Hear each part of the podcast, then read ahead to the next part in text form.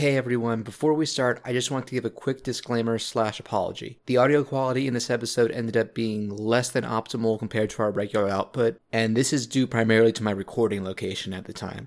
I was house sitting and pet sitting for family and didn't scope the environment for optimal recording, which gave my voice a more tinny sound than usual, and the more limited internet speed also resulted in Ben's transmission being sometimes more crackly and low fidelity so I apologize for that. Same goes for my actual speech. This was recorded really late on my end, so even after doing a lot of editing, you'll still notice a lot more stammering and stumbling over my words than usual.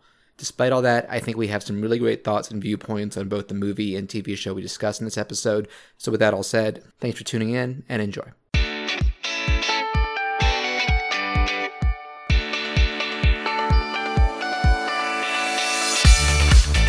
Hey everyone, this is episode 39 of Sketchwatch Play, a pop culture podcast talking movies, TV, cartoons, video games, and everything that comes with those. You can find us on iTunes, Google Podcasts, YouTube, Spotify, and most third party podcast apps and directories. If you want to send us feedback or topic suggestions, you can email us at sketchwatchplay at gmail.com. And if you enjoy what you hear, you can support the show and help us gain prominence by leaving a positive review on iTunes. I am John Flurry, and today I am happy to be joined once again by animator, artist, and friend of the show, Ben Reynolds. Ben, how are you? I'm pretty good. How are you doing? I'm doing all right. I'm pretty laid back right now because I'm uh, I'm actually doing some uh, pet sitting for my brother. Oh, that's very nice. Is it uh, cats or dogs? It's it's a dog, and it's technically my dad is also it's, it's at his like farmhouse, but he, my dad has to, has to do a lot of day work this week, and like so obviously that means a lot of like Zoom chats and stuff. And uh-huh. this uh, dog of my brother's, if you go back to the dog hunt episode, we go into this dog, Breton. He's sweet, but he's very very shy. He's a dog. He's a shelter dog. He's actually pacing the room right now. I think he's happy to be around me, but I'm helping with him and they have the other dog and the parrot that we've talked about. So we call it the zoo. that sounds pretty nice. I have it a dog too, but he's he's a, a man to me for the evening because I've I've fulfilled his needs. Oh, like okay, the, so he's done. But yeah, he's eaten, so he's like retired for the evening. For listeners who may not remember, if you skipped the episodes, you previously appeared on our Voltron and Record of Lodoss War episodes. Uh, uh, Voltron was was also with Chris, which was just we covered the, mainly the first season, the Legendary Defender, and Record of Lodoss War was just us two, and that was that was a cool one because you're a huge anime fan, and you when you picked uh, Lodoss, that was cool because that was one you kind of helped me motivated me to cross uh, an, an, anime off the bucket list because there's so much stuff old and new that I haven't seen. I'm not super well versed in anime compared to a lot of other artists, and that was a really fun discussion we had about it too. And spoilers, he you did another great pick today, though much much more recent. Not certainly not vintage, but I'm sure it might be one that people are still talking about years from now because it's very unique.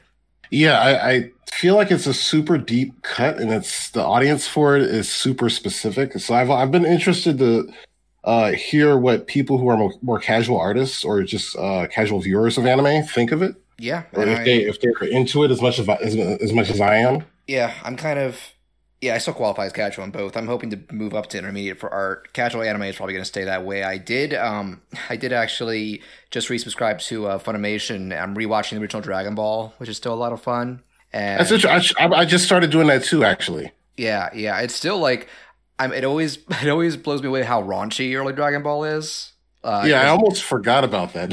one, a lot of it was censored when it aired on Toonami, and two, Z in any form eases up on it, but it's still just such such a fun like I love I, I love how creative the world is in Dragon Ball compared to later because they focus less on the action and more on the characters and situations.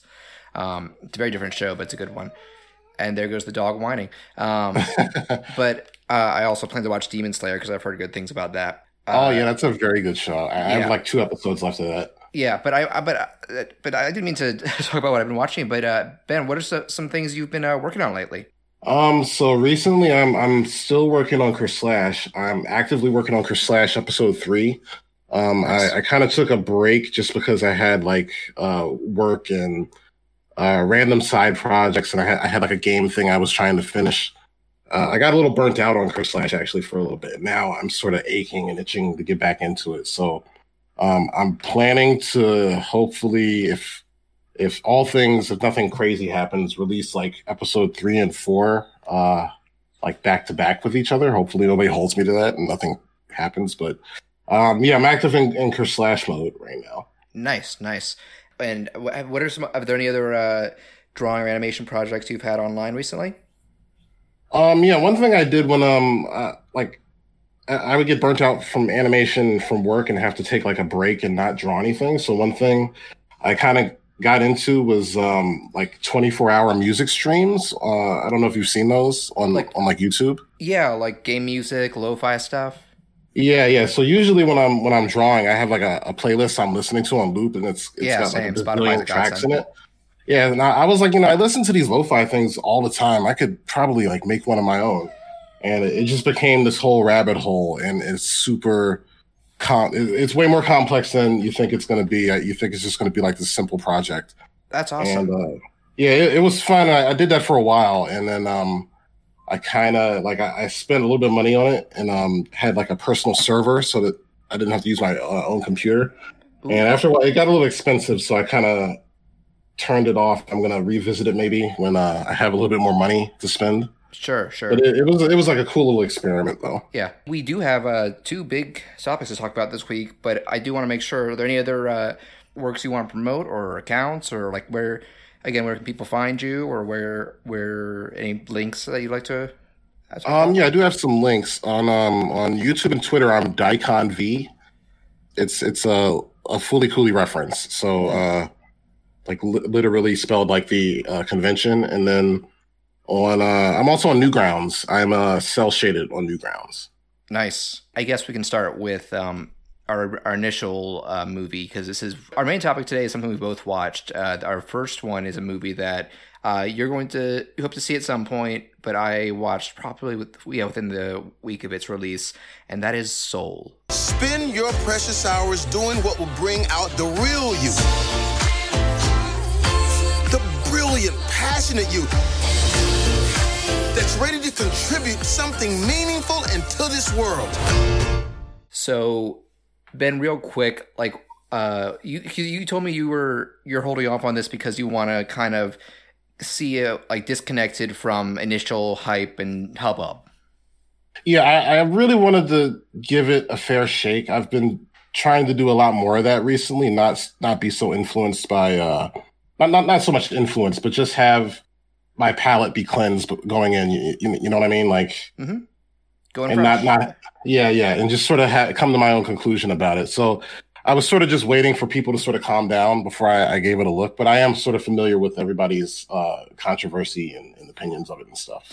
Yeah, this is one that the critical reception to this is uh, some of Pixar's best in a while. It's nothing's 100% universal, but it's it's definitely like one of their what you kind of expect from one of their their like top tier films in terms of uh-huh. critics uh-huh. pursuing. But whereas the public reception of this movie feels kind of all over the place, I would say I still would say it's leaning towards various levels of positive, uh, but it's not the same uh, amount of home run as something like uh, like Coco. Yeah, that's what I was wondering. Like, where does this fit outside of everything? Like, where does this fit in like the lexicon of Pixar movies? Is this like a Toy Story, or is this like, uh, is it like, on the scale of Toy Story to Cars? It is certainly not a Cars. Um, and I, I feel like very few people, even people who are like, this movie's not for me, are going to compare it to Cars. Because uh, one of the big complaints about Cars is like, this feels like it's made for babies. Whereas I'm seeing a, a recurring people, theme. A lot of people say like the themes of this are the most adult Pixar has ever tackled. It's certainly not a mm. child unfriendly film. There's still comedy. There's still bright colors. Uh, but I've seen a lot of people saying like kids will probably like this one well enough, and then when they grow up, it'll it'll hit them harder. Uh-huh. And me, as a big man child, well, not really. I'm an adult. I just uh, this was this movie came at the right time for me, and I'm going to get into that. But but uh, a little bit of setup. Like I was hopeful about this and one of the reasons was uh, it being directed by Pete Docter, who, for people who don't know who that is, uh, one he's now the head of Pixar after you know John Lasseter has that scandal and left. Uh, right, right. But the other big thing is he has directed several movies for them, and for me and I think most people and critics, they've all been various degrees of great. He started with Monsters Inc., which I think is a wonderful little buddy comedy. Then he did Up, which is technically my least favorite of his, just because I feel like it's actually the same thing I'm seeing people say about this, where you kind of have a different movie in the middle, but uh-huh. it also has one of the most iconic and heart tugging opening scenes of all time, and it's just a, it's just a really solid adventure film. Uh, and then maybe my favorite of his overall, even though I think Soul has had it may have the bigger impact on me. He he did Inside Out before this, which a lot of people are comparing it to. Mm, yeah, yeah. Uh, in terms of like you know the the beings inside you that make you tick, whereas instead of emotions, is your literal your little soul, the the, the the spark that makes you you. Uh, and I'll say right off the bat, they they do uh, definitely. Sh- I was because one thing I wondered about, they totally uh, sidestep any aspects of proper religion. Yeah, I, I imagine they would have to. Uh, yeah, Just well, the the- interesting thing is because I looked up uh, Pete Docter after watching this movie. He actually is uh, a lifelong Christian. He said that influences his work, but he also says he does not want to promote specific agendas or that sort of stuff. He wants to, Uh-huh. which I, I can definitely respect. Uh, and to be fair, I'm agnostic, and it can be annoying when people are being very pompous about being agnostic and atheists. But you just just leave what you want. People just be respectful about it he's also been talking about like how and this happens multiple times i think but especially with him uh, he comes up with the ideas these ideas based on like life events with family. Like inside out was based on some stuff his daughter was going through who was riley's age uh, that they were inspired by. And this was inspired by watching one another of his uh, like his son like gradually grow up like just thinking about you know this living thing growing and learning and and observing. And i will say like straight up this is in my three favorite Pixar movies of the last decade, which are uh, obviously Soul, Inside Out, and the biggest one, Coco. Coco, I I, I kind of would like to do give that its full its own full episode someday. We did a spoiler free hmm. thoughts when it first came out, but I really want to revisit and dissect it. Then these three movies have two things in common. One, they're not sequels. Admittedly, I've liked a lot of their recent sequels, especially Toy Story 4. They're just not all timers to me. But the other big thing is they're taking on more insightful and adult relevant themes than I'm I'm used to with Pixar. Uh, Inside Out deals with life changes, depression, and both the purpose, the purpose but inevitability of its of sadness and experiencing negative emotions, which you don't expect something for kids to, to really embrace. Coco deals with stuff like the inevitability of loss and that sort of sadness and and separation, but the importance of memory and treasuring what you do have in your family while you have it. And Soul goes all the way into the ideas of purpose and the concept of, of destiny and meaning and purpose in life, and trying to find your sense of place within your interests, your family, and your work. Because this is something Joe, our main guy, the Jamie Foxx character, goes through. Yeah, one one of the things I'm really interested in with with this movie and like modern movies in general is just the idea of an adult movie not necessarily being graphic, but like uh, adult in themes. And, Yeah. and I'm really I'm I'm really excited to sort of see uh, a more mainstream studio like Pixar sort of dig deeper into stuff like that, Yeah. where it's it's a more grounded sort of uh, emotional story and less of a bombastic visual thing. Yeah, grounded is a relative term because there's still a lot of goofiness and out there concepts, but it is not even the outlandish like realms that it goes to are not as bombastic as something like Coco. They're almost they're actually I'd say this is their most minimalist like fantastical world. Because we have all we see of and actually the bulk of the of I'll get to it, but we don't see the afterlife itself. We see like a portal to it, but they leave it very, very. That's the big thing I'm talking about. They leave it very ambiguous what the they call it the way beyond what it actually is. They're like you can apply whatever you think it is, and don't worry about it. That's because the point of it I think that's a smart choice. yeah, it's also this movie isn't about like Coco already kind of tackled stuff about death and, and memory of, of the, the dearly departed, but th- and this is more about life itself and living your life as well as the concepts of what kind of stuff could uh, have made you shaped you as a person with your your you know your natural interests and, and quirks when you were born and stuff like that. Because Joe ends up by refusing to accept uh, a possible death ends up in the great before, which is this very pleasing little like field area where these universal beings that are all named Jerry and look you've seen them in the trailer right they have these very retro Yeah, 2D designs Those are like the 2D guys. Yeah, yeah. yeah they look very I heard people make the UPA comparison uh, or stuff like you know Jay Ward Gerald McBoing-Boing and basically for people like us who grew up on if you remember the art style that was popular with that very angular and geometric stuff like Dexter's Lab Powerpuff Girls My Life as a Teenage Robot is a big one they were influenced by cartoons from the 50s and 60s who went with those for they were they had a they had limited animation budget but they they got very creative and stylized with their looks and a lot of people value them for that and I I'd be really interested to know if they're if they're actually 2D or if, or if it's uh, some kind of effect.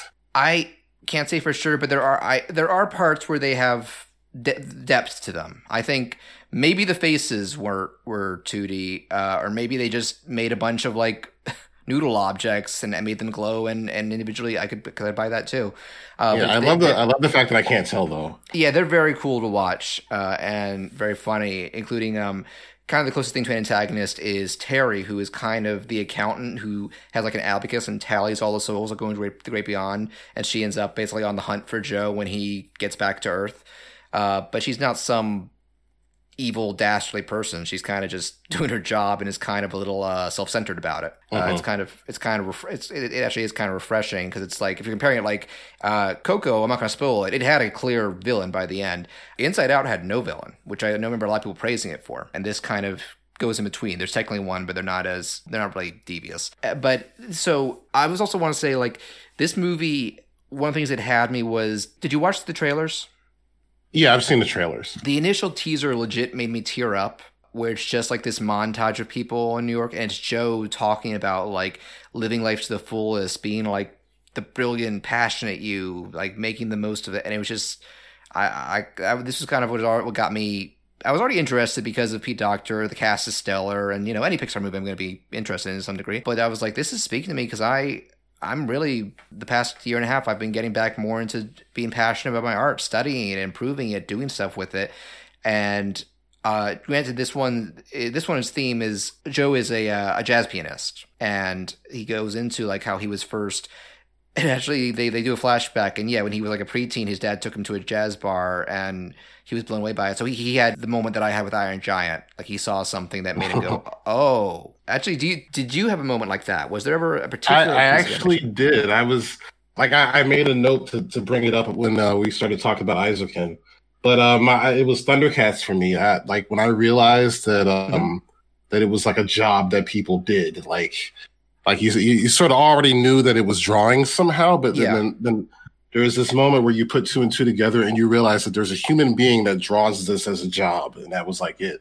And Sure. I, I'm probably was like six or seven years old when that happened. Yeah, yeah. I think it helps with Thundercats. That has one of the most like beautifully animated intros of all time. Like that's Yeah, that, that intro is like ingrained in my DNA. yeah. And I, I'll speak to pre- previous guests. I know that um Colin Bird, we haven't had it on in a while, but go back to our Sonic and Ghost in the Shell episodes.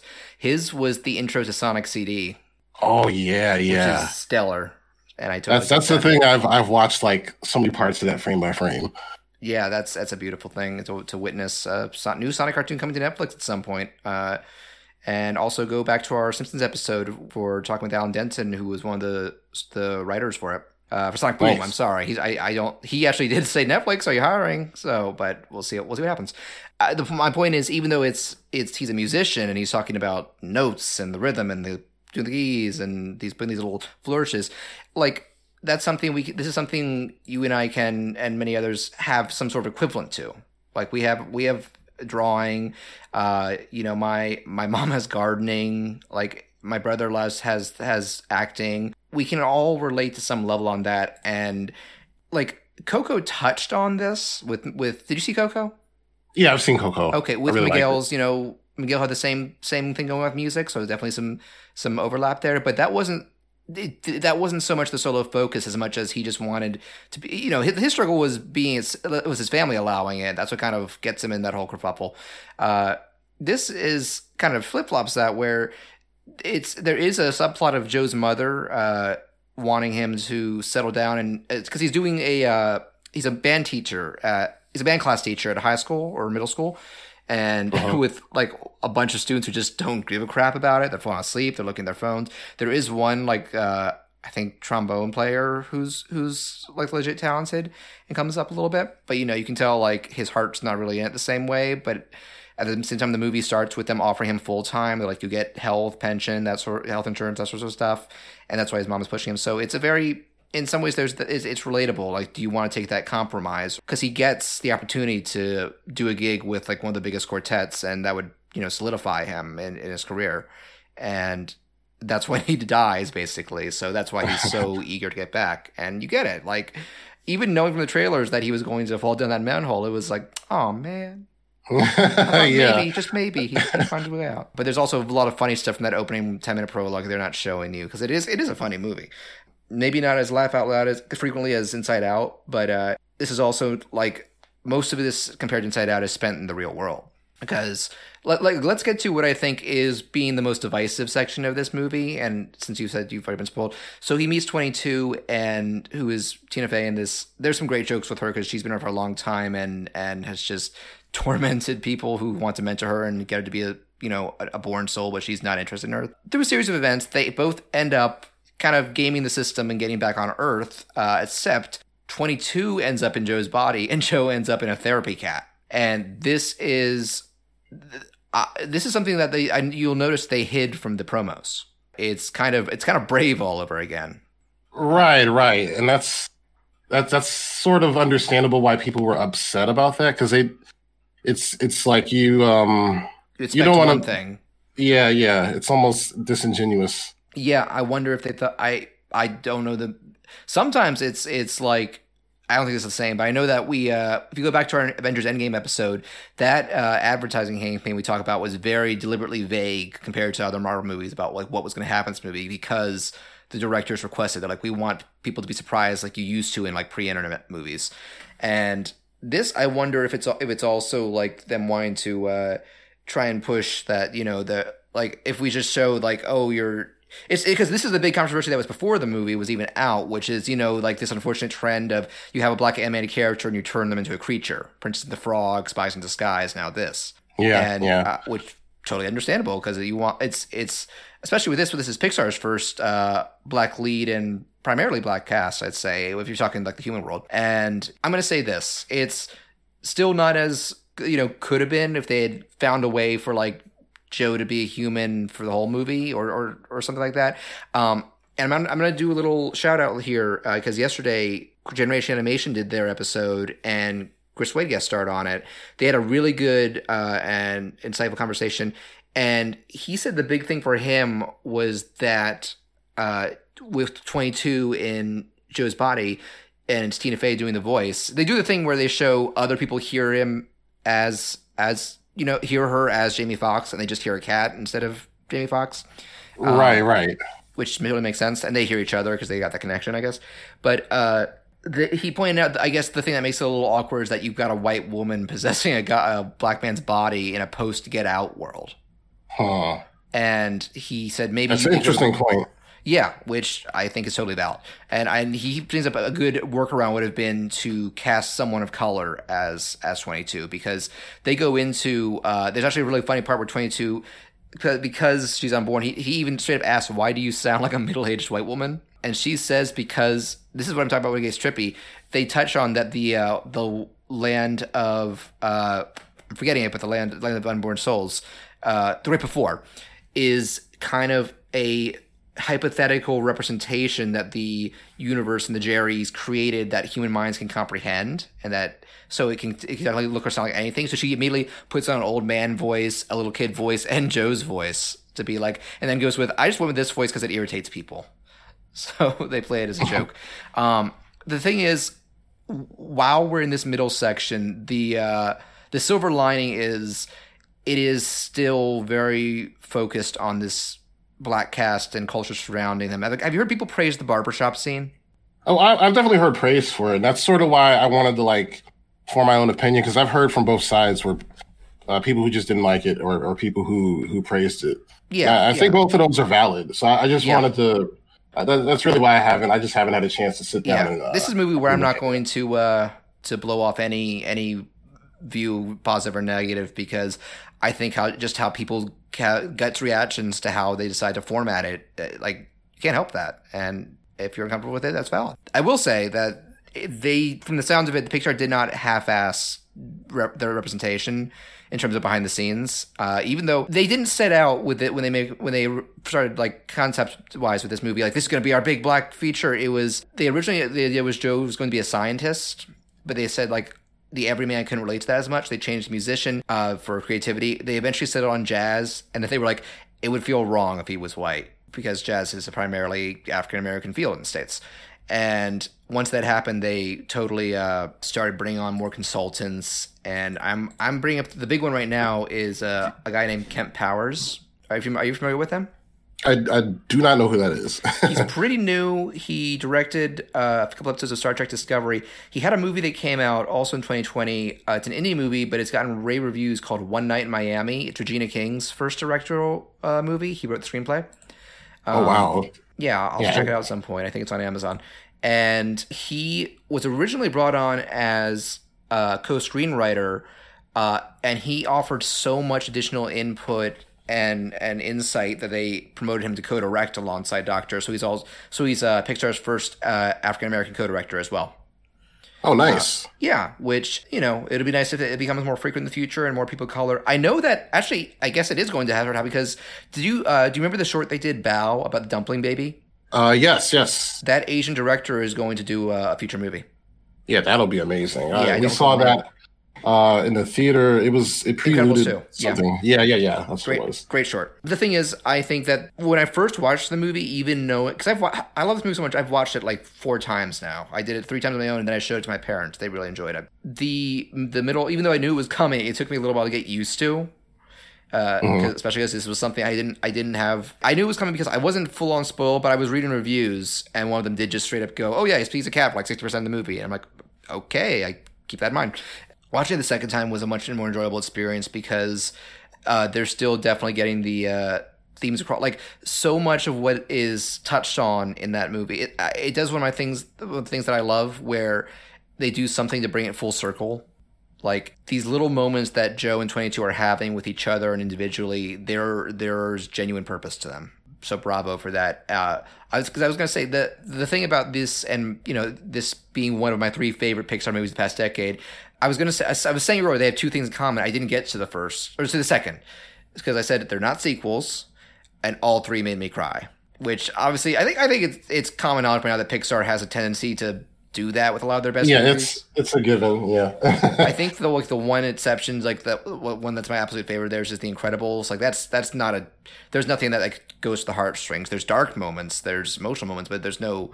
This is where people tear up because it's primarily an action movie. But you know, Toy Story started started doing that more and more. Uh, uh, Up was is infamous for that. WALL-E, I think, has a very powerful ending, and like Coco destroyed me. Like I I still remember how much. yeah, that that final scene. I think everybody everybody it's the final saw two that's like- scenes. it's I'm not gonna say anything, but it's the it's you know the that Yeah. one-on-one emotion, like very intimate scene, and then that ending montage of the last song is also just holy shit. yeah, Um, that that is a, that is a film right there. it is a powerful movie. Uh, I actually I didn't bring up because we haven't recorded since October, but uh, I had a nice Christmas. I was able to spend it with family who also have quarantine. They got me the Coco art book. oh Um, man, and ma- I'm, that's I'm that- like super into art books now, like tangible yeah, media. I'm getting more into them because I've, I've gotten that. I've gotten the Spider Verse art book. Uh, I got the Mario Odyssey art book, the Tell Real Historia, the uh, Ratchet and Clank art book, one of my favorite uh, game series. It's cited Rift Apart. Uh, but get but, it, anyway, but both I definitely recommend because we talked about Spider Verse here as well. Uh, if you re- if you love the visual style of both those movies, check them out because they go in depth. yeah, definitely. And I'll, let me just actually before I move on to the teardrop and touch on this on this graphically. I'm sure you noticed because I didn't see as many people saying this. The character aesthetic for this is a bit different from usual Pixar, like the humans. Um, yeah, I noticed that too, and I was wondering if that was like a specific artist because I know, like sometimes they'll just have one character designer who kind of translates. Yeah, yeah. No, I was wondering that too. I haven't researched it, but it is a, like a universal thing where like you expect people to look like they do in something like Ratatouille or maybe The Incredibles. The Incredibles is more caricatured than most. Like you look how broad Mr. Incredible is and how like how like slender like some of the women get and stuff like that. But I I think like Ratatouille is a good go-to for the general Pixar look, or Coco as well when there aren't skeletons. but this one is, I'd sum it up. It's closer to photorealistic, but it's still clearly stylized. People have still have exaggerated uh, proportions in their faces and limbs, but like their eyes generally aren't as big. Their overall body proportions are less spindly often. Joe is spindly, but the other characters not so much. And when I saw the trailers, I was I wasn't sure what to make of it. And I was wondering like, is this going to when I watch the full thing, is this going to bother me? But uh, no, it's it's Pixar. They they make it work. I've actually seen some uh, d- dissonance about it on Twitter, but please watch the whole movie. I, I don't think it'll bother you so much. And Yeah, I'm super interested in like getting getting away from photorealism in in 3D. Yeah, well, you're not gonna like the other thing I have to say. Uh, the environments in this, like I said, the, the Great Before is neat, but what really floored me is this movie does a beautiful recreation of New York City. Oh well, yeah, that's always. I, I meant for the characters. Oh, oh yeah, yeah, no, no, no. Avoid avoid that Uncanny Valley. They they they avoid that. but uh, this is just such a like it feels like a love letter to that location because it is slightly cleaned up, but it's not. It doesn't feel disingenuous either. Because I've visited New York a, a bunch of times. I have family there, and like from the street signs to just how dense it's i mean i haven't been there lately. I'm sure even in quarantine it still gets pretty dense just because the mm-hmm. population. Just you know all these these tight buildings you get like the rails where like the the train goes high up and stuff like that to and and even like like the more dirty and cramped train they have there. I'm kind of spoiled by our dc metro system. But it's just it is flattering and it is it does suck you in and it, it helps like keep the middle section from feeling dull and rote. On top of like you have a lot of good individual scenes going on. Like I was like I said, I when this that part started the first time, I was worried it was going to lose me, and it has lost some people. Um, but for me, I was like, this is just this movie's really charming from beginning to end. But let's get to let's get to the heavy spoiler talk, um, which I I you, like you said you you've you haven't seen it, but you have uh, kind of spoiled through reviews and Twitter takes. Uh, the end of this movie goes pretty deep. Like I said, in a way that's going to, I think, talk more to adults. So, long story short, through a series of you know more mishaps and adventures, Joe does get back into his body and make it to because they do the ticking clock thing, like you need to be here tonight to perform this gig, and he does, and it goes great. And he even says like, "All right, tonight my life begins for real. This is when everything changes." And he has he does it. That you can tell they have fun. He's into it. And actually i should touch on also there's another really ingenious thing. They when he he starts exploring the great before there's another like side realm that 22 and another character show him called the zone. Like this really really uh spoke to me which is like you know how when you're doing your your passion and you get you kind of lose yourself in it you're in that like euphoric state yeah, and, you're kind of in that mode. Yeah, and they're like, this is where your soul goes in that. You can see all these floating souls in the sky doing their thing. But they touch on this is also where lost souls go, which is these kind of lumbering, shadowy, shadowy monsters who seem all all depressed and stuff, and make doing these like these these muffled. They sound like Charlie Brown teachers almost. and this is where I, where I first was like, oh wow, this movie's getting this movie make me realize stuff because they're like these are people who pursue their passions and be in the zone like it's it becomes an addiction and soon they lose themselves in it and they're not enjoying it anymore and they're not enjoying life. And i was just like holy shit because i've really been i'll get back to it because let's now let's get back to the ending where joe does this gig and you know they have fun and he brings the house down and he walks out w- with the quartet and he's you can tell something's a little off and he's like I thought I'd feel different after this. And the head of the quartet uh, played great by Angela Bassett. There's a great like supporting cast. Like uh, Questlove is the drummer. Uh, Daveed Diggs oh, wow. is kind of a detractor of Joe's, the personal barbershop. And actually, the the barber is one of my favorite side characters. He's very charismatic. He, um, I forget his name, but he was on Chappelle's show, and he also has one line Spider-Man 2 that became a meme. He stole that guy's pizza. He stole that guy's pizza that guy. Oh, that guy. yeah, if, if, Patrick, if you're listening to this, because I know Spider-Man Two is one of your favorite movies, it's it's that guy. Uh, and also, uh, also related to Patrick, Joe's mother is played by Phylicia Rashad, who's been having kind of a renaissance in movies, like, like with the Creed and stuff. And uh, she was one of his college teachers because he went. She she worked at a at his New York University. So small world. So he goes home and is trying to figure out. Oh no, she has a great monologue. She says, uh, the Angela Bassett character. She says, "I know this story where." There's a little fish speaking to an older fish saying like i want to be in the ocean and the guy the older fish says you're, you're in the ocean this is it and he's and the fish goes no this is water i want the ocean. And like that's the really thing that makes you stop and think even bef- outside of this movie. So joe goes home and when 22 was in his body you know this is what helped her discover simple joys of living like She's she tries p- tasting for the first time with pizza. She hears a street performer doing this really beautiful music. By the way, another actual artist who was on Chappelle's show, uh, Cody ChesnuTT. Uh, his his song is is in the uh, official soundtrack. It's a highlight for me. Uh, also, the uh, whole score in general is done great with uh, Trent Reznor and Trent. Reznor, Atticus Ross, and um, I'm looking up his name. there's another jazz musician who helped with the actual jazz music. So props to him as well. I just I, can't find his name right now. I think it's Jean, Jean Baptiste, if I remember it correctly. So Joe Joe goes home. I almost I keep wanting to call him Joel for some reason. uh, he takes out the things that she carried in her pocket in her in his pocket, and starts getting in the zone with it, and you realize it cuts back. This is what I'm talking about. The going full circle. It flashes back both to those moments of simple enjoying life, and then like the simple pleasures in his throughout his life. Like when he's little, his mom giving him a bath. Like him and his dad listening to a record. Him enjoying him and his mom after probably after his dad died, like enjoying the ocean tide and they're under their feet. Him watching fireworks. Him bicycling under tree canopies, and man, man, this this scene like I, I, I I'll, I'll a little personal here. I've been open on the show about dealing with depression for a while, and one of the things is is for several years now, I've had a real struggle in terms of uh, experiencing those little moments and appreciating them for what they are, like that sort of gratitude and enjoying the moment. Mm-hmm. This movie really reinvigorated my drive to get that back in my life because this is when the movie kind of, without words, plays out its mission statement look it's it's it's not saying don't pursue your dreams or don't try hard with the things you're good at and the things you're passionate about and stuff like that.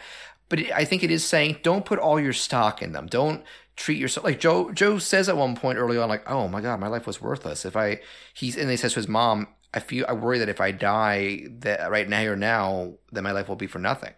And this is saying like n- never go with that view. Like that life itself wherever you end up in life, there are always going to be little things that you can appreciate and things with your loved ones, things with nature, things just that just instill a simple, genuine wonder for you, for for life, for humanity, for this world, and that's what's going. That's what you should strive for. That's what you should you should appreciate. That's what you should savor. And this is what I'm saying. Like, can you can you imagine a little kid really appreciating that message? Yeah, yeah, definitely. And I think it's super timely for, you know, for 2020. Yes, yes. For we've had COVID and a lot of hardships, and this is that's what I'm saying. This is telling you to per, to it, it, may be accidentally, but it's telling you like persevere. There's going to be more of these beautiful moments. And that that also like hits home for me for just like not being focused on on one thing, like just the art.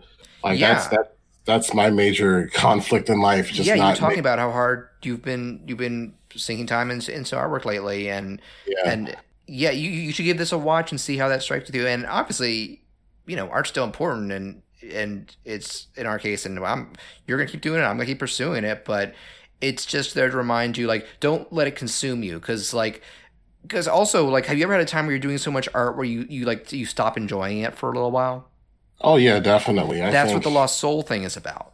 And and it's just such a beautiful, smart representation of that. That song that I never really I hadn't given enough thought to before watching this movie. So like this movie is having an effect on my mindset in in a constructive way, and that's crazy. I didn't expect that. That's um, I love when movies do that. That's my favorite yeah, thing. Yeah, and actually I'm gonna get geeky for a second. When I was in high school and The Incredibles came out, because like I said earlier, uh, Iron Giant was my big go back and go back to our episode on that. That was my big I want to do this. I didn't know you could do this, and for that reason, its director Brad Bird, who did both Incredibles and Ratatouille, is my hero. And I wrote to him after The Incredibles came out to kind of thank him, and he wrote back saying, "Oh wow, appreciate, appreciate it, keep working at it." And because uh, I told him about how I this is even before I was doing movie reviews, like analyzing movies, like what works, what doesn't. He's like, yeah, definitely keep doing that. And maybe I should write to Pete Docter and just say like, hey, like many, I've been going through a rough time, and I've been trying, I've been overly consumed with trying to do this this artwork, and I'm sorry not giving up, but I your movie taught me to try and practice appreciating the little things in life again, and yeah, again, it's very timely, it's very inspirational, and if you've been in a funk, whether to due to world events, due to quarantine, or due to some sort of burnout with anything you've been you know that means something to you, I think this is this is a very meaningful movie to watch for the, for multiple reasons right now, and I have a deep respect for it because of that. Even if I'm saying like I think Coco is my favorite Pixar movie of the past ten years as a whole. Like its message about music and and family didn't speak to me quite as much, but it's like it's got this powerful world. This that's the most like like immersive world that Pixar has done, and I think it's going to tie into uh, our main topic too because that's a recurring theme in it. Oh um, yeah, yeah. But it it it's also just like I feel like that has it's structured. It's probably structured the best. Like it's not. It doesn't have a jarring middle act. I'm talking about with like where a character becomes a cat and stuff like that. It it, just, it it transitions to the world of the living to the land, land of dead very very seamlessly and and vice versa. And like I said, has such a like. I'm not going to go into spoilers, but like the character of Ector, like I felt so much for this guy. And when you stop and really, really think about what he went through, it is heartbreaking. Yeah. And it makes the ending that much more impactful. Like it's it's a multi-layered thing like you know even taking like the song you know the trademark song and making it such a gut punch um uh-huh. but that's that's for another day like soul like as a whole like it doesn't it doesn't have the same impact but when you get when it hits in its opening and closing these these concepts and these morals i'm like this is really affecting me and in a meaningful and positive way and for that i really i've been rewatching this movie and i think it's going to be uh, one i value for a very long time and come back to when i'm having like low points in life I'm definitely going to check it out. I, I, have to see it. Yeah, I can't guarantee it'll have the same effect on you, um, especially with it being spoiled. But and also, like I said, everybody has had different takes on this movie, um, mm-hmm. And that and you were and I think the vast majority of what I've seen of them, good and bad, are totally valid. Like, mm-hmm. like there are things about representation that they could have done and taken a different approach to, but there are also things about it representation wise that really feel like, damn, this and that I'm seeing like like Chris was saying, like th- he has their side character in this who reminds him of actual relatives. Um, yeah, yeah, that's a that's kind of a big deal. That's a which is that's something we're you know we're we're always looking for representation wise. More of that, please. Yes, yes, yeah. I, I'm in full agreement with that. And you know, if it it sounds like that something that might be happening with uh, both uh, Pixar and Disney because you know, do you see the trailer for uh, Raya and the Last Dragon? Uh, I have not actually. Going to be their next movie. It's it's going to be a feudal like Asian uh, setting, like fantasy setting, and it's uh it's uh what I forget her name, but um the actor for Rose from Star Wars. Oh, Kelly Marie Tran and uh, Awkwafina. Oh, okay. And Awkwafina are the leads. Um, interesting, interesting.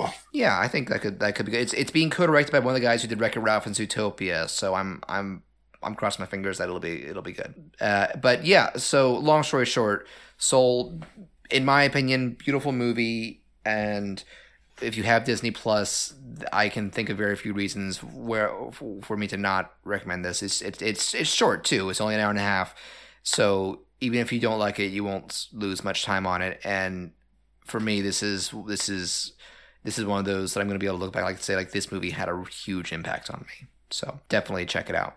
Do you, does, do you think now would be a good time for us to get into our main topic? Uh, yeah, sure.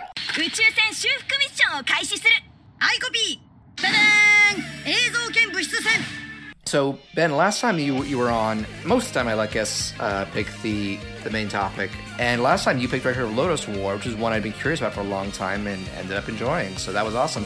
And this was one where I had dipped my toes in it, but had uh, kind of gotten distracted by other stuff, and so this was a great excuse to really dive head head first full on into it, and that is keep your hands off Eizouken, uh, the very recent 2020 anime from uh, what is the studio called? It's it's uh, Masaki. The director is Masaki Yuasa. Uh, I think it's Science Saru. It. Yeah, yeah. It is based on a manga by Sumito Oowara.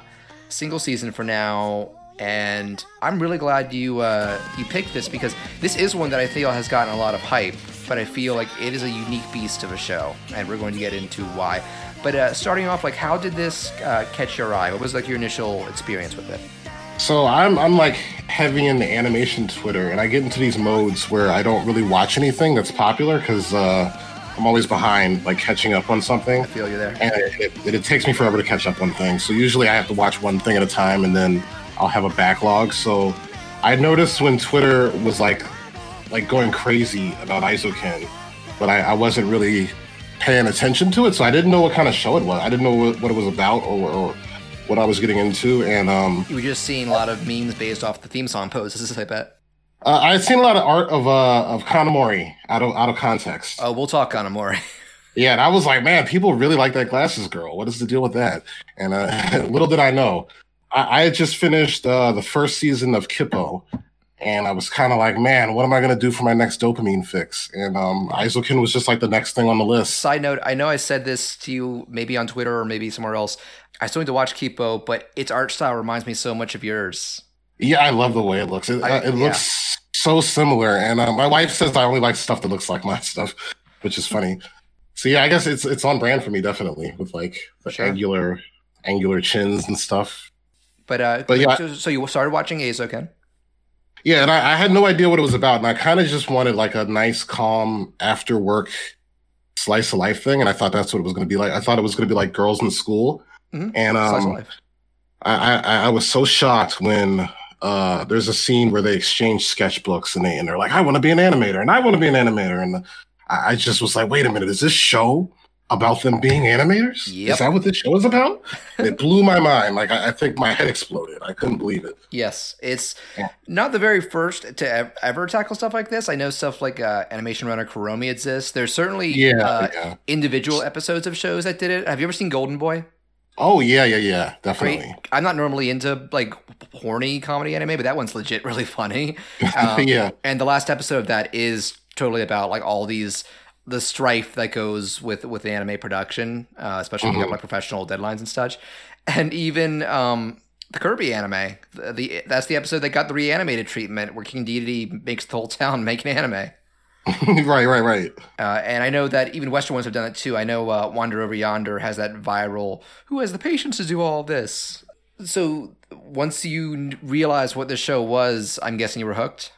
Yeah, and it I kind of it took me a while to sort of make sense of what I was watching because it's sort of it fluctuates between being like a slice of life show and then also A fantasy. this yeah this like fantasy but also this love letter to animation but also uh a tutorial kind of series like there, there's some there's a couple scenes that I, I like totally learned some stuff and used it yeah, yeah. There, this tackles so many facets of anime in particular, but I think there's a lot you can still apply to animation in general. Um, yeah, it, it makes me excited for like uh, a ten year old that's going to discover this show and, Oh, and like like because as a kid, um, just growing up, like uh, information about animation was so scarce. yeah. I had to rely it's- on uh on on books mostly.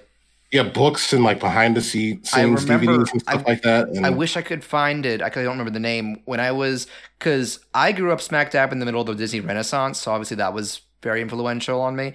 And Right, right. there was a book that came out around the time of like Beauty and the Beast or Aladdin that was it had like it ended like a with like a section that was like behind the scenes on it, but it also was a general retrospective on the studio as a whole. And it was I remember being surprisingly honest about some stuff, like in terms of like behind the scenes strife or apathy uh during like the downer years. Like one that I remember struck with me is uh you've seen The Rescuers, right? The original? yeah, yeah, Um, so that came out, you know, kind of during what's considered the first dark period, like that post Walt pre Little Mermaid day, and I they, it goes into a story meeting where because there's a pretty intense scene where they get caught in the tide in a cave, and they somebody was pointed out, well, they're in the bayou. There's hardly any tide in the bayou, and somebody just responded, "Who cares? It's just a cartoon." So I kind of appreciate like that Disney was able to like admit like sometimes where it was like, yeah, their heart wasn't in this. Um, yeah. I wonder what influence this is having on uh, younger artists, like people who are or people who are the eight, the high school, middle school ages of the girls in it.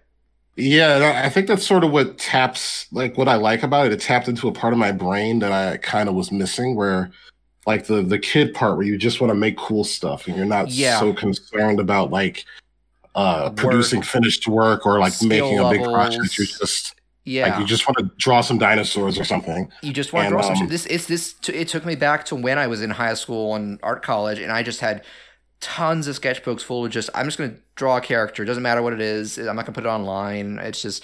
And yeah, there was no thought. There was- there like was- fill the sketchbook. there was no end game. It was just for fun, for creativity, and and this show has kind of helped remind me of that. I'm starting to do that again. So thank you, Eizouken. But uh, one thing I want to touch on is, and I brought it up briefly. So this is also combined with one of his other resources. This really makes me want to check out Masaki Yuasa's work a bit more. My main exposure to previously was Devilman Crybaby, which we did a segment on. Uh, I loved it. That that show fucked me up. I, I also enjoyed that show. Also Yes, fucked but, up. but dark as hell. Like you Yeah. walk away from it just like, oh my god. But that it's it's being faithful to the manga. That manga is messed up. But I, I remember that when he first blew up, and I'm so mad at myself that I haven't seen this movie. Was was Mind Game? He did this basically indie movie that people were like, oh yeah, I've seen that. I, I was obsessed with that movie for a little while. I still need to There- there see it, and that kind of put him on the map. Yeah, there was a time where you you couldn't get a print copy of it. Yeah, it was So- unlicensed for a long time in the states. Yeah, yeah. Now, now I think it is. Now I think you just get on DVD. Yeah, he also did a. Uh, I believe his first TV show was Kaiba, which I've seen a little bit of. I love the art style of it. Um, and I understand it's pretty trippy too. He does deal in a lot of surreal stuff. Um, like, and he kind of has this this very trademark style that when it came, it's it's very. I think the word to describe him his style is loose. Um, Yeah. characters can have kind of wavy outlines and motions. They're rarely the most detailed. Like they're distinctive, but they're not. The, they don't. They're not as. It never looks as solid as most animation. Yeah, I like how anime. sort of uh, malleable they look. Malleable is a really good word for that. But I remember talking about with uh, with Chris when we did a brief Devilman segment that as much as I like that show, I'm more, I would have liked a little more solid look to it. There, it certainly is distinct, but like you look at how they did in uh, '80s Devilman OAV, that looks a lot more solid, and I'm like that for the tone they were going for. I think that helps it more. Though it certainly helps like the more nightmarish portions of it fit fit more. Uh, Mhm.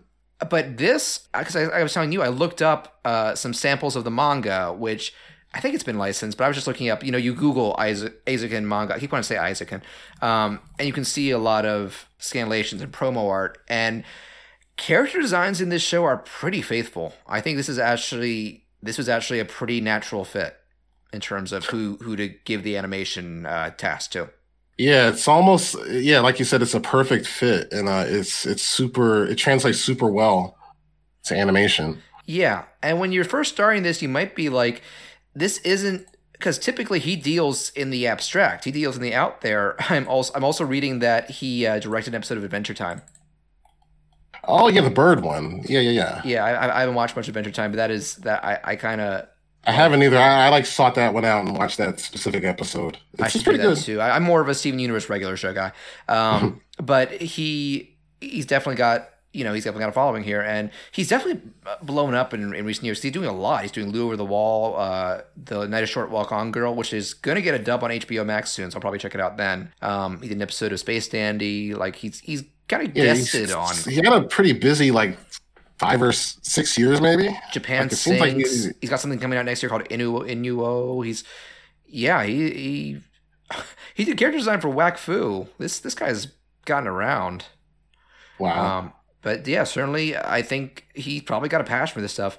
And we'll move on from. But I'm looking at uh, on his Wikipedia page, it lists some of his influences, and he says it's pretty varied. He says Tex Avery, Yellow Submarine, Fantastic Planet, The Fox and the Hound, The Wrong Trousers. Like wow. he drew from all like areas and even like mediums. It feels. Actually is not very sup- super surprising, and I, I really like how, um, like he seems super Western influenced. Somewhat, yeah. Um, I, I kind of feel like he's just kind of doing his own thing, if, if I'm being honest. Uh, but he's Yeah. drawing he's drawing influence from various things, kind of like it's kind of like how Miyazaki was influenced by like Fleischer stuff growing up. Like he he has some Western influence too, even if it's not the most obvious. Um, and it's just kind of funny how now we have a lot of artists who are in the West who are being influenced by anime and stuff. It's just these, these things are cyclical or Mhm. cyclical. It's cyclical isn't isn't a real word. But let's get let's get into this show. So I guess the main character would be Asakusa. Um, I don't know if I'm yes, saying that I think so. Yeah, yeah. That's. This I, I might butcher their names. I might too. Um, but I, but so but we have Asakusa, Mizusaki, and uh, the big one, Uh. the Ka- Kanamori. I'm not saying big one that she's the main character, but uh, I think she's definitely the one that leaves the biggest impact. Yeah, Um, definitely. But this opening scene with Asakusa, and she has her breakthrough moment. She has her Thundercats Iron Giant moment watching essentially Future Boy Conan, which is a show that Right. Miyazaki did early in his career, and I'd, I should watch that sometime. And she says it. She says, like, this is when it struck me. There are people making this. There are people uh, taking into account all these different things and working these different departments and working together to make this beautiful whole. And from then on, she's obsessed with it. And she's a very she's a she's a quirky person herself. Like especially when you get more in the show, you realize she is very. You get when you get her backstory with Kanamori when they're at the con. She's a super introvert, um, and she's okay Mhm. with that. It's not like she's feeling super lonely. She's she just she doesn't handle crowds well, and she's really happy in her in her own world in her own imagination.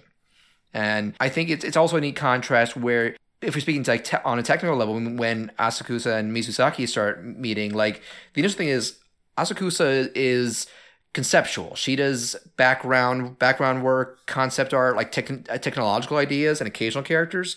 And Mizusaki is more on character design and movement. She, when we get her flashback episode, we she's always been obsessed with the movement and the flow of things, like body acting and and angles, and like she talks about like the timing conversation. So they kind of, it kind of makes sense that these two can collaborate because they both have different strengths and focuses. Yeah, and the, the conversations they have are so specific to somebody who's obsessed with animation. Yes, like it's it's super authentic. Yes, and um, this is what we're talking about. Like, well, I'll save it for the end, but, but like this, this show is. I think the show is great, and I, I obviously you do as well. But it's not one that can be as easily recommended as a lot of anime, and we'll, and it we'll get more into that. But and so we've talked. I think also the thing that uh, it's really cool how like each of these three girls brings different dynamic to the trio. Because like I said, Asakusa is the most reclusive, but and really gets herself immersed in in in these ideas. Like that, there's that recurring phrase she has, like the most perfect world, the most beautiful world, something like that. Mm-hmm. That's part of that that really spoke to me because I'm sure we all have some things, some pieces of media, even like really obscure ones that really felt you immersed in in like a made up world in ways you can't put into words, but it was so wonderful to experience. Definitely. And just her, there's something about her energy that I really relate to. Yeah. Like I feel like her running around with that hat is what I do. And that I, backpack. in the time when we used to go to offices, uh, that, that's what I used to do in the office. Sure, sure. It's, it, uh, it's definitely like a relatable kind of um like energy. Yeah, yeah. Like, and so we have her like doing that. We have uh Mizusaki, which I feel like it's kind of funny. I feel like you can the middle portion of the show kind of gives her a little arc and makes her the focus. And then As, uh, Asakusa gets the, be- the very beginning and then the last couple episodes, and Kanamori gets kind of sprinkled in. She doesn't really have an arc as much as the others, and there's a reason for that that we'll get to. And Mizusaki, I like the fact that she the the big difference with her, she's a legit celebrity. Yeah, that's super interesting. That like uh she's kind of an actor already and she's, she wants to be an animator. She's a model and her parents are famous actors. That's um, what it is. Yeah, they want her to be an actor. Yes, and she's already yeah, she's already a teen model. Um, I love the part where they get on a uh, a subway and you you I think you even realize before they do like all, all almost all the ads on the train have her. Like right, right. She is. Or anytime like, they go somewhere and there's like a crowd. Yeah, the, every time she's somewhere, there she is, and and you know she'll shake hands and stuff like that. But she's she's not like bitter about it about that. She just doesn't want her whole life and career. She her real passion lies in this art. But uh, you know, they realize if we want to, because a lot of the major conflict comes from once they establish their club is trying to make sure they can both do their productions on time and deal with outside interference from you know because you got the chaotic politics of of school clubs and representatives that was the um was that the school disciplinary committee? I think something like that, like the student yeah. council. Um, yeah. I, the two that stuck out to me were that girl with pigtails and shark teeth. Um, yeah, yeah. But I think the main one is the the dark skinned girl. Uh, mm-hmm. Even though she, by the end, she isn't as malicious as she makes her out to be, but she wants to make sure she really is making sure she wants to make sure everything's done by the book. Also, side note, they are adapting this into a live action uh, show and movie, and they straight up cast a black actress for that character. Oh yeah, I didn't know how I felt about the idea of. It seemed almost blasphemous to make this live action, considering yeah. like the sketchbook scenes. But I guess I guess that's that's just what Japan does. Uh, yeah, I'm I, feel like they gotta they gotta get the um the the the, the drama market. Yeah, strike while the iron's hot. Also, um, I certainly hope they do another another season. They they they certainly leave it like they could do more if they wanted, but we'll see. But okay, do we want to talk about Kanamori? Yeah, Kana, Kanamori. Um, every episode she has like a quote that you could just print and put in a frame and hang it over your drawing table. I, I wrote I wrote one down. Uh, I'll settle the issue with money or violence. My my favorite is there's no such thing as a door that doesn't open as she proceeds to kick the door. Oh, I got open. another one that I really relate to. There is nothing fun about social media. um, like I have never quite seen a character like Kanamori. Um, I haven't either. And not to this degree. Like she is vicious. I don't know how she is so no nonsense. She is so. I want to say scheming but it's not quite evil scheming, but it is like sometimes it can be like ethics be damned. Like she always has that phone camera and she will blackmail people if she catches them doing shady shit. Well, she um, is she is about getting the job done. That, And that's, that's, the best way to sum it up. She's like, I'm not going to sugarcoat things for you. I'm going to do what I have to do get, to make this happen. And she's not in it because she loves animation. She's not involved with the production. Well, no, she is the producer, which, if you understand that, that's about gathering the funds and convincing people to invest and work on this thing and promote it and then and get it off the ground, keep it going. And she's got a shrewd eye for that. Like they established from a young age, she was sat business and money savvy. And it's kind of by chance that she befriends Asakusa and starts to be like, "Oh, I see what you mean. I mean, I, I don't give a crap about this animation, but it is a legit money making industry." Hmm.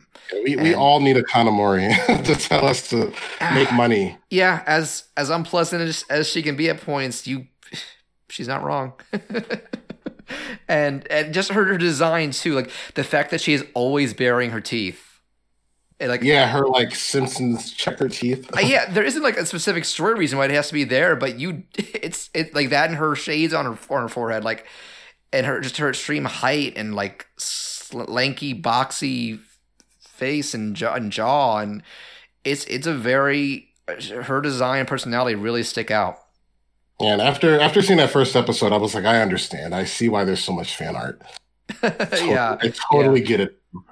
Yeah. Um, but let's let's get more into and one one thing I want to touch on before we get into individual scenes and moments. The world of this show, the town of Shibahama, as far as I can tell, it's made up. It's like a character in itself. Uh, You know, one thing I was wondering, I was like, is I, I, I was suspecting, is this going to expand into some kind of fantasy story just because of how over designed the town was? it, But then I guess, I guess that was just like, no, uh, there's cho- the, the fantasy is more the fantasy island is more like symbolic, and we'll get into Yeah. that. But uh, it's yeah, I've never quite seen an area like this because it's metropolitan, but it also has like a modest feel to it. It's seaside. Uh, so many of the areas are industrial and maze like. They even do some word building where they say one part, yeah, this there used to be a river here. That's why the roads are so windy. And there's signs of more advanced architecture and technology. The one that sticks out to me is they have voice activated food ordering. Um, oh, right, yeah. and and subway terminals. I wrote here the way I sum it up is it is close to ours in a lot of ways, but with enough noticeable differences to make it distinct. And okay, another thing I want to bring up because I remember I had seen some random tweet where people were talked about like if there was some stuff representing global warming, and I was like, because they're by the sea, and then you get to that submerged city section. Oh, yeah. Like maybe this takes place in like, Okay, here's the other thing I want. Yeah, here's the thing I want to blow your mind because I was searching for info about the city, and I would assume this is intentional. There's a blink and you miss it in the first in one of the first episodes where they're looking for a room and and um, uh, Mizusaki is ducks into an area and they're like, no, somebody already lives in there. You can see a calendar with the year. The last digit is cut off, but it's two zero five. oh, wow. So this show may be set like thirty years, forty years in the future. Man, now I have to like pour through every frame of this. or you can Google it. I maybe it's any link. Or every calendar. Yeah, or do it, that. it makes Sounds sense. So it's like you've got there's still That actually does make sense because there's that scene where they find all that animation equipment yeah, and they're like they're like this is old stuff and uh they- but they're still using like computers and stuff like yeah, stuff yeah, So I um, didn't even think about that. Yeah. And this this school, those clubs seem pretty in depth. I gotta say, maybe that's just a Japanese thing, but like when they introduced the sound club, I'm like, that is a badass thing to have. And I like that. I like that character uh, too, Domeki. Uh, she kind of becomes like a sidekick to them, and she she kind of has that same thing with like wa- wanting perfect sound and understanding like waveforms. I love when they represent waveforms. And uh, Asakusa is like, was that grass? but I, I've been using Audacity, so I'm looking at a waveform right now as we're recording this. It's Right, right. Green, but there you go. What's another topic you'd like to bring up? Because I'm just going through my notes. I, I think it's interesting how meta it is that like there, there's a scene with uh uh I'm gonna butcher her name Misa Mizasaki Mizusaki, yeah. Mizazaki where she's swinging the machete and um the the meta of how good the animation of her swinging the machete is versus her animation referenced uh, using her own reference to the machete if that makes sense Mhm. like that kind of just trips me out like how how how there's like double like they'll be like look at this reference and then it's like somebody like for them it's real reference but it's like superb animation in context of the show Oh, the part And- where they're looking at another studio. yeah and then they'll do th- their animation based on that reference and Yeah. then it's like different and that kind of blows my mind how how Yeah. there's like kind of meta thing happening with the animation Oh yeah. There's there was a lot of thought put into this show. I gotta say, like like there. And I don't know how much of this we credit the uh, the manga and how much of it I, with anime like this. I usually I usually view it mutually because they often you know often stuff can get changed when being adapted for various reasons. Uh, reasons that they go into this like.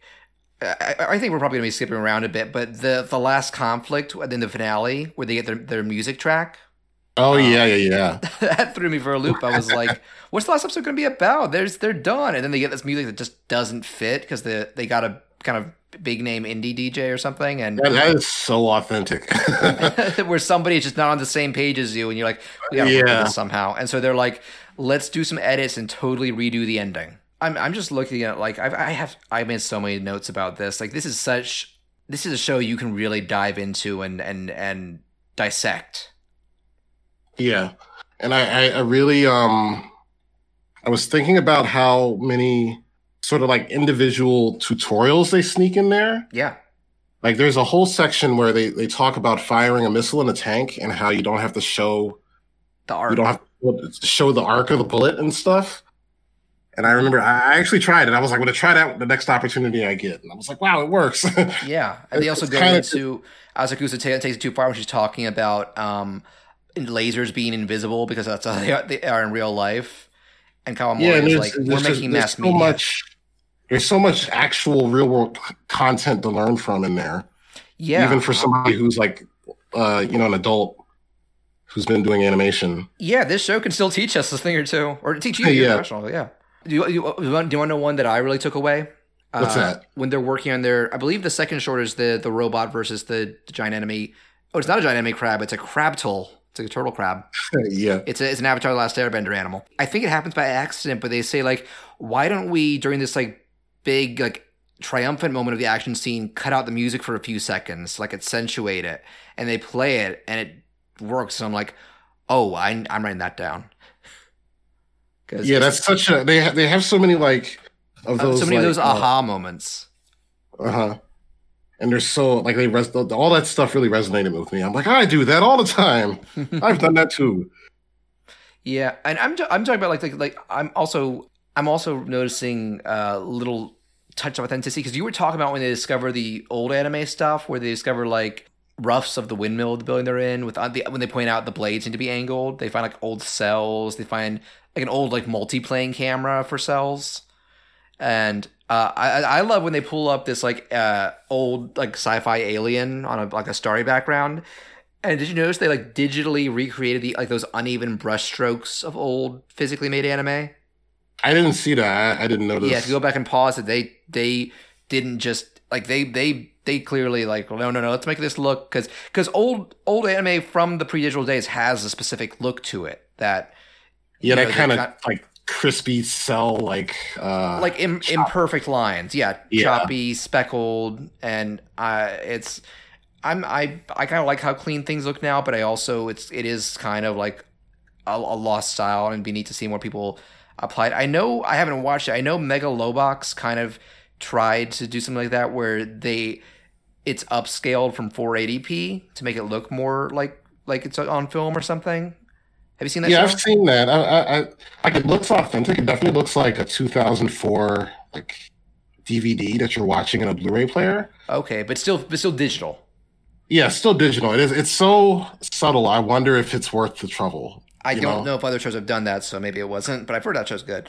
But there's just a lot of other stuff. I think we are. It's okay. It's okay that we're kind of skipping all over the place because this, this, there's just so much. There's so much to highlight about this show. Like Mizusaki's flashback part halfway through the show, where it's kind of showing her early obsession, like her grandmother throwing the tea, and she's amazed by how smoothly and far she throws it and keeps trying to recreate it and clean it up. Yeah, I, I like relate to that so hard because, like I said before, I, I like grew up wanting to be an animator. So there's so many scenes where uh, they have flashbacks where I'm like, oh, I'm not crazy. Like somebody else, obviously the person that made the show, uh, went, like he went through the same thing. The writers, Yeah, stuff. yeah. Mine, my big one was because I think I've realized I'm more into. Uh, I think like eh, I, I still am working on animation, but I think my inner strengths lie in character design and writing.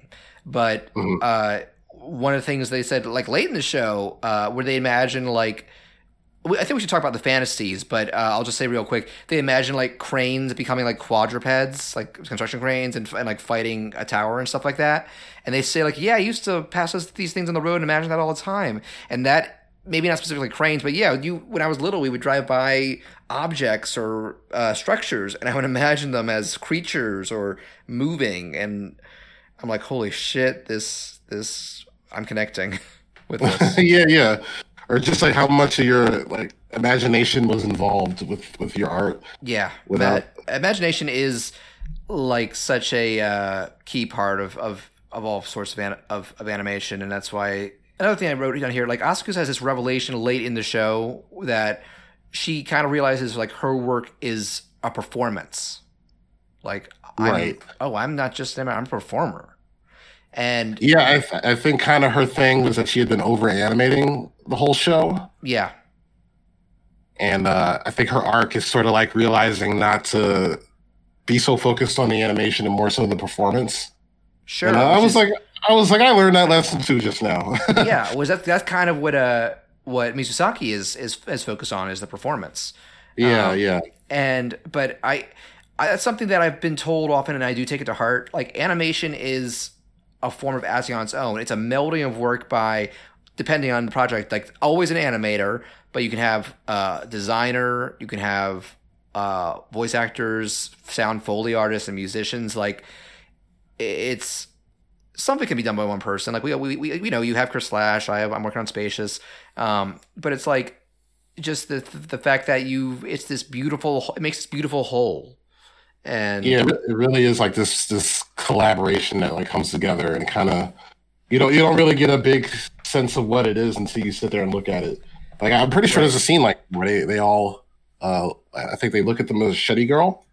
yes, But yeah, it really is like a like a, a- a soup being made by multiple multiple chefs. yeah, I think they say something like that. Yeah. Yeah, there's a lot of very like Japanese like euphemisms and stuff like that, but I think that Yeah. that's the that's the charm of this show. Um, I'm kind of curious how if it got if it got if it ever got dubbed, I feel like they'd have to do some rewrites, and I feel like it might lose something for. Yeah, I'd be interested to see how they pull that off. I, I feel Yeah. like it might lose something too. I normally something- am pro pro dub because the it's not like the old days where you would get a lot of a lot of bad ones. Now, like it's also it's the same as animation. You've got a lot of a lot of this gen, like latest generation of, of anime voice actors who've grown up on this on this field and understand it. And- Yeah, in, in my old age, I just I, I prefer to dub nowadays. Anyway, oh yeah, there go was a back to our time. go back to our Lodoss episode.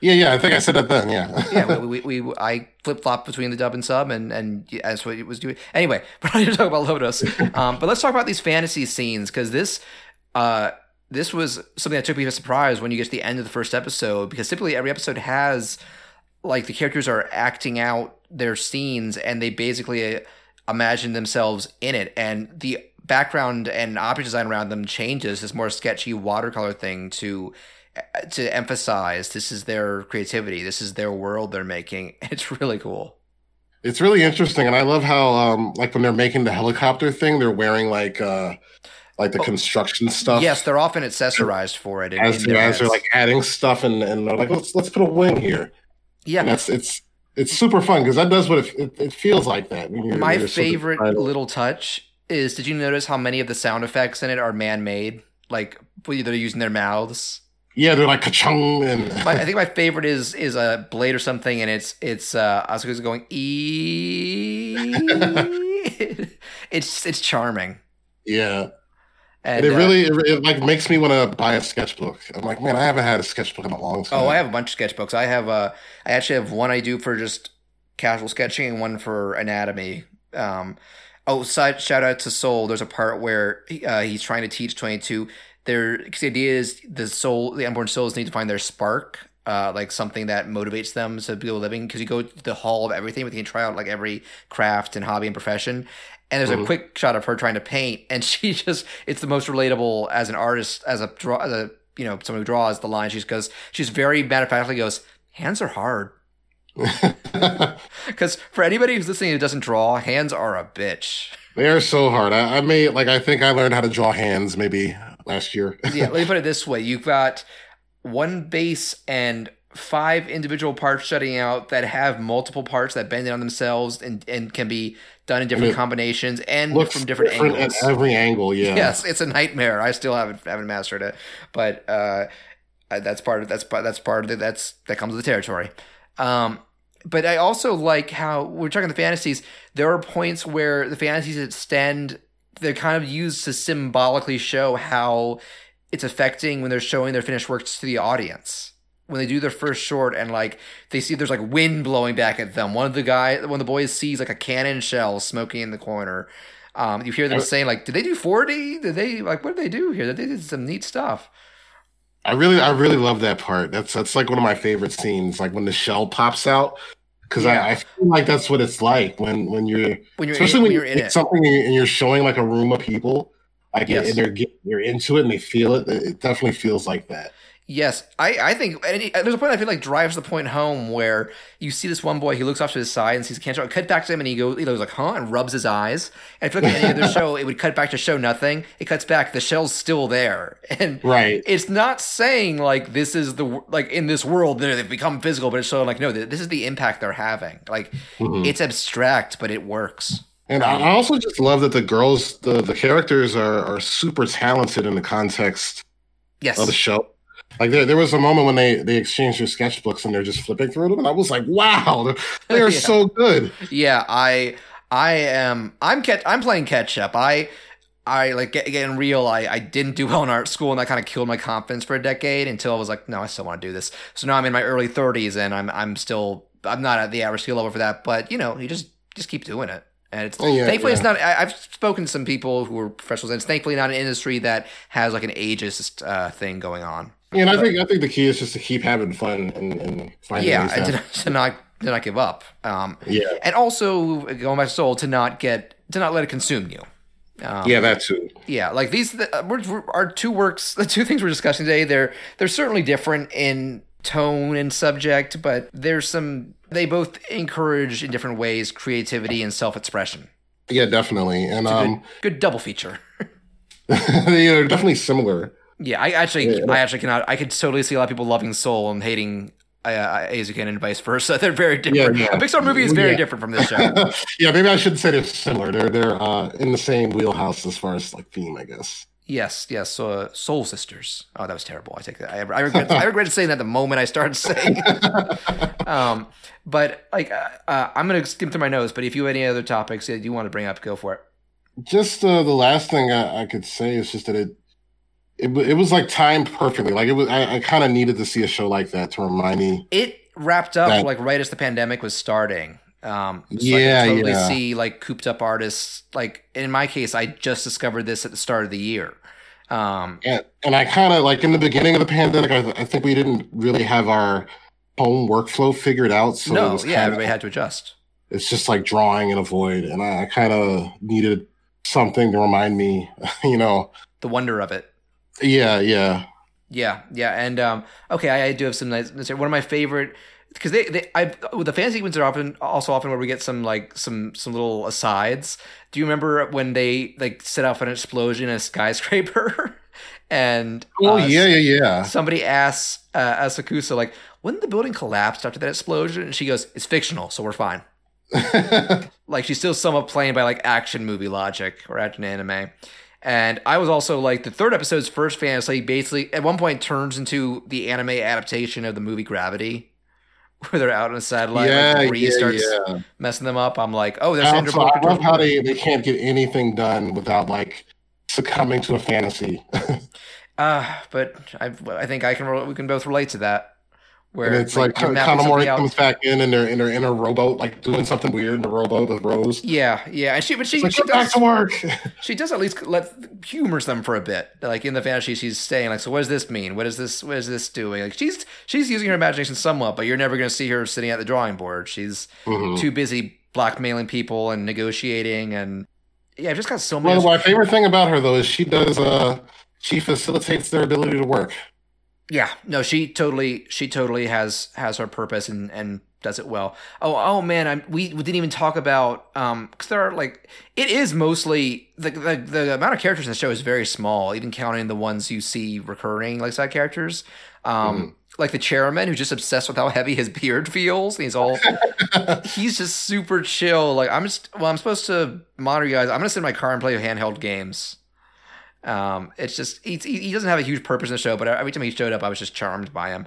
Or uh, the the eccentric guy from the Robot Club who kind of has their ideals, but for robots, and isn't as good That, at that getting his like, he just decides he has to destroy their project because Oh, their he- robots are wrong. yeah, and he just goes off on this on this monologue. The funny thing is, Kanamori's is just about to own him, but then Asuka is like so moved, like I'm the same way, and she's like, really? and to be fair, he proves his worth at the festival. Yeah, definitely. The most like action packed part, and how many times did he go da da da da da da, running around in that boxy suit and like like zip lining, like like props to you, guy. You you gained some respect from me after that. And also when when the part where it basically turns because the security club gets involved, they have there's a club of, for security guards. Basically, it's a crazy school, but it basically turns into a stealth game for a moment. Uh, Is it with uh, the- the- is like the- guiding um, her. episode, or uh, Which would go ahead. Sorry, go ahead one more time. was that like towards the the final episode, or was that the one where they first met, where they were like running and being chased? Oh no, no, towards the end at the film fest, at the the student festival, where she's in the robot suit and like uh Kanamori is is is telling her over the radio like, all right, hug the wall and pull out pause. Now go down this Oh, hallway. go that's right. That's door. right. Yeah, yeah, yeah. She's totally like solid snaking, assassin creating, splinter selling, but she has and she has an Otacon on the on the other line. Uh, so I guess uh, Kanamori is the polar opposite of something like that. Um, and it also is really cool when we uh, the the show pauses and we get to see their finished shorts because that's when it's just like some major like Sakuga basically like Yeah, that's such a payoff to like see. yeah yeah you they, they don't tease you about it you get to see the whole thing and they're It, they it are really. It, I think one thing that's interesting is it really feels like it's them that did it, and yes not because like we've, we've seen each step yeah. It's not like here's the part where the here's the shiny animation done by the studio that they did. It, it really feels like they did it with their own yeah, it hand. feels authentic. Like, and I, I wrote a note here about. Um, I think I like like the final short uh, is like if I'm being honest, I still think initially the music doesn't fit because you got this these big action set pieces and it's very morose and mellow. But when they get to this like very very downer and thought provoking ending, then you're like, I get it. You made it work. right, Um, right. I also cannot unsee how they kind of have because they go have these armies of humans and kappas. Uh, go back to our Ninja Turtles episode for a discuss- brief discussion of kappas. um, but all I could see was Morty. They Oh look, yeah, yeah, yeah. they look like an anime version of Morty, which is funny because there's been an official Rick and Morty anime short. Um, I think it's called like Yeah, Genocide or something. I haven't watched it, but like you know, it all connects. So that that whole thing where she's like down to the wire trying to figure out the story is also very authentic. Yes. Oh, she gets writer's block, and yeah, yeah. she they do so much, and she has to keep going like like I'll, I'll figure it out. Yeah, you'll get it. You'll get it in there, and that's I think that's when when Kanamori is at her most pissed. Like Mhm. she's just she's just so she already has so little patience, and then she's just like, no, you don't get it. Without this, the short doesn't work. Why you can't just keep saying you're gonna you got to sit down and do this. Um, even though they're like one of my favorite uh like when they do the I think they call it like sound scouting or something like that when they're Oh, going that, out to do when they caught in the field and like do yeah, foley yeah. work with like the bells and and, and the uh, like the, the clock tower and that gives her that finally gives her some inspiration. It is it is just funny. I, I i think i've had some some times where like real life events like that shape ideas. I just can't think of any right now but maybe once i start doing more uh spacious that'll like spacious is one that i think is more directly influenced by specific animation and and and vibes that i get from things i like. Um I feel like that's the general vibe of the show too. Is like like they want you to go out and explore and and figure out yeah like your environment and base your base your work on that. And actually, um, Soul is also it's not going for a base or work on your environment, but it is telling you to um, soak in the little details of your environment. Like, Or sort of just like pull from your influences. I guess is yeah, yeah, pull from life. Draw yeah. from life or like work from life. And obviously, you know, we're, we're it's that style stuff is compromised right now with the pandemic, but it's not all gone. I'm I'm at my parents' farmhouse right now, and I'm just going down this like dirt trail with these wide open skies and fields, and it's pretty quiet. And I'm just able to soak in some atmosphere there and have some some peace of mind, and it's really cool. And uh, I've also I also would recommend uh, doing some meditation if, if if you if you're stuck at home. Uh, I've been building a little Spotify playlist for for meditative music, and it it really does the trick. But uh, I kind of feel like we're starting to wind down on things. So, any other big takeaways or, or things you want to bring up, or do you want to move on to like closing thoughts? Um, I just, I think this is like going to be uh, a sleeper hit, maybe, and I, I, hope I think it already is. Yeah, maybe I've it is. I don't know. but I, I, hope I hope like kids find it and discover it and like want to become animators because they yeah. watch this. Yeah, I, I love... that the idea that makes me really excited and I, I just hope anybody else who uh, like I, I hope somebody else can recreate the, the scenario I had where like you're an animator and you had no idea what the show was about, and you could sort of oh, experience yeah. it that way.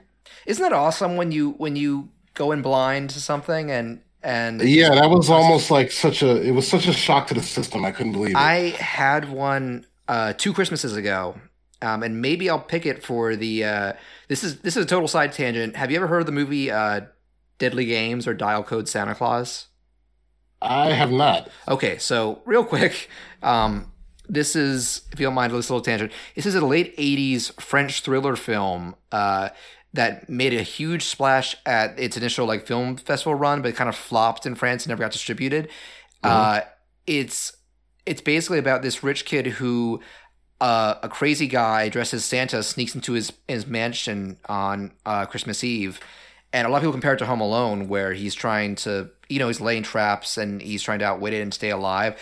Uh, but it is much more both uh, fantastical, like there's there's some sense of like fantasy to its its setting and stuff, and uh, gritty. Like there's death in it. There's legit stakes and scary parts in it.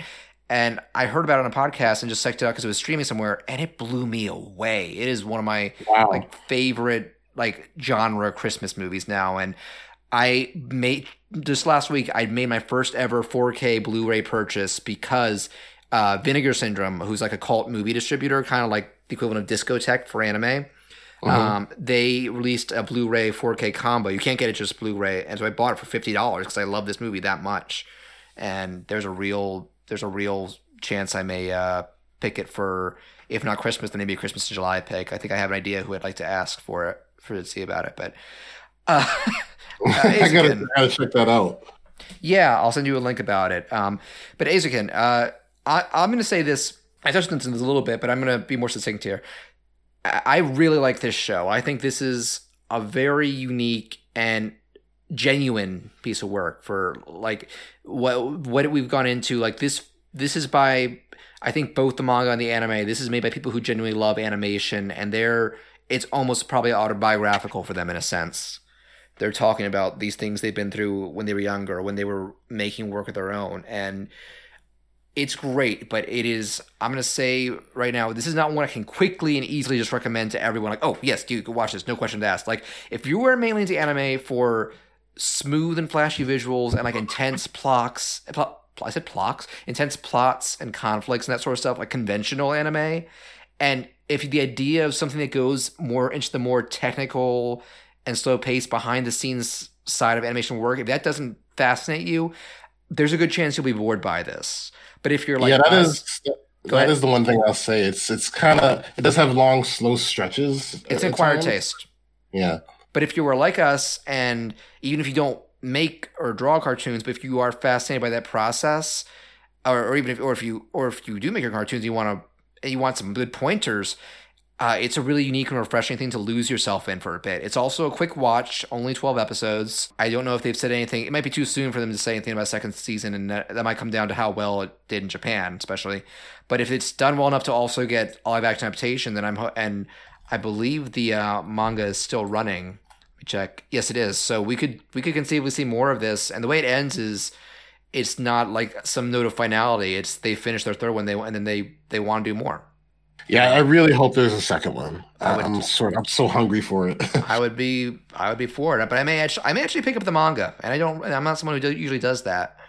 Um, yeah, same. I, I'm usually I, I'm like I want the animation, but I'm I'm so uh, antsy to see what happens. I'd also like to uh, I'd also like to look more at like the the background art in the manga gets very detailed. It's still because it still has these simple, flatter, simpler and flatter uh, character designs like the anime, but I get the sense that uh, Sumito Oowara has done some definite practice when it comes to environments. But yeah, long story short, this is an excellent show, and if you think that you are uh, within the target demographic that we based on what we've said, check it out. I believe it's on uh, Crunchyroll. You can probably find it if you shop around it, or, or, or purchase it.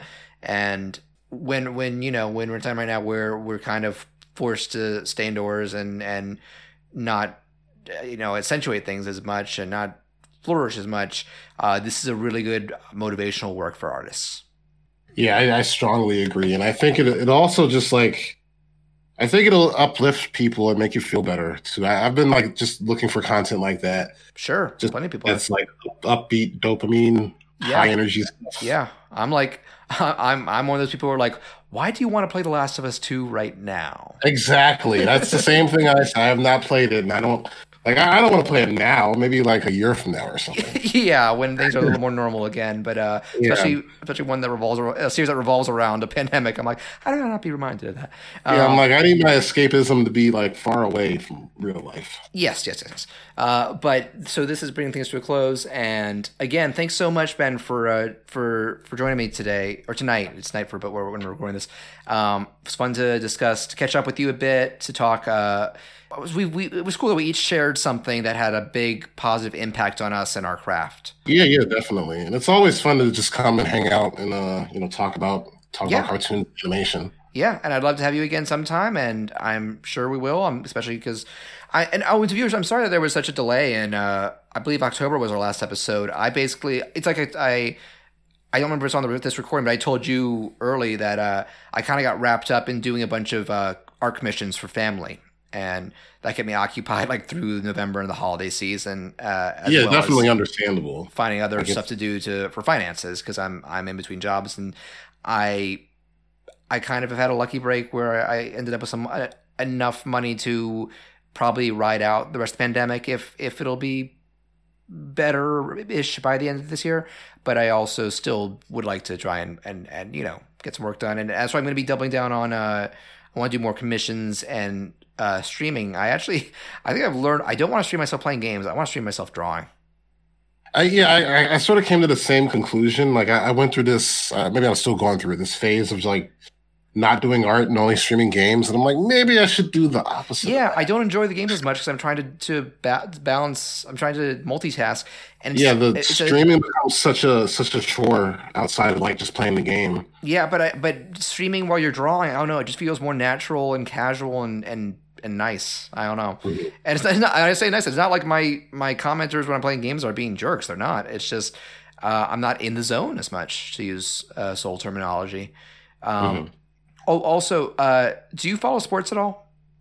I kind of don't. there is an amazing NBA joke in Soul that I won't spoil. Uh, it upset some people, but I'm like, that's really funny. well, I'm not going to spoil that. Go watch, go watch the movie. Um, okay. But uh, again, where can people find you online and some projects you want to promote? Um, so I am on uh, YouTube, uh, youtube.com slash DaiconV. Uh, I'm on, uh, it's D A I C O N V. Uh, so Daicon V, like uh, the Fooly Cooly reference. Right. Um, I'm also Daicon V on Twitter, and I'm Budafist on Instagram. That's awesome. uh, Budapest with a H. Like oh yeah yeah yeah. Some people don't use the H. Uh, yeah. Myself, I am uh, at Behon Art B E H O N A R T on Twitter, Tumblr, and Instagram. Um, I I, I, I don't update them super frequently, and when I, but when I do, it's usually uh, drawings or maybe like some funny videos. So if you like that kind of stuff, I actually just did a, uh, a soul drawing in pixel art. That's something I've taken up as kind of a hobby type of drawing because uh, just cause I love the look of pixel art. It's nostalgic to me. Uh, and it's also too. It's so hard. yeah, but people point out it challenges you because it gives you restrictions on your canvas. You got to be creative. Right, right. Um, but I uh, you can also find me at just Behon on YouTube, uh, where I'll be uploading new shorts and and such. Uh, maybe some reviews. I'm not. I'm, i might do some more game reviews. I want to do those for fun. Uh, I think I've come to terms with the fact that it'll be hard to mon- to do them in a way that'd be like monetary, but I just have some funny ideas for them. Uh, and you can find uploads of this sh- of the show on it as well. And you can also check out you can check out this show on Twitter and Facebook at Sketchwatch Play on both. Uh, on my other Twitter projects, you can find uh, at Wario Reanimated for the WarioWare Gold Reanimate Collab, which is still ongoing. Uh, we finished the first in May, but we are covering the remaining scenes and aiming to have them done in maybe like year and a half, two years time. Uh, and my most niche thing, uh, Bo OOC, Bo Bo Bo Bo out of context. Uh, it's an acquired taste, uh, even compared to like the Eizouken, but one of my favorite crazy shows, and it's perfectly made for the uh, out of context quip uh, clip uh, posts. But again, I want to thank you, Ben, for for coming on and uh, and setting aside some time on, on your busy evenings to talk. And Yeah, thanks for having me. Yeah, and uh, it's a little too early to say what we'll be doing uh, for our next episode. I'm, I plan to reach out to a couple people. I definitely want to try. I, I used to say like try and make it monthly, and I still want to aim for that. But don't be surprised if sometimes it's a there it's there are two or three month gaps. Uh, getting things together takes a while, and along with editing, and uh, I just got a lot of priorities and trying to juggle in real life. But thank you for your patience, and thank you uh, for everybody who's been enjoying. And uh, so, thank you for uh, thanks again to Ben for joining. Thanks everybody for listening. And what is a good Eizouken sign off? Like, what would what would Kanamori say about about podcasting? Probably that it's a fool's errand. Like, unless it's a sponsorship, there's there's no reason to do it. Or you gotta, Or she'd be like, there's tons of cash in it or something. yeah. She she if anybody would find a way, it'd be her. Uh, all right. Good night, everybody.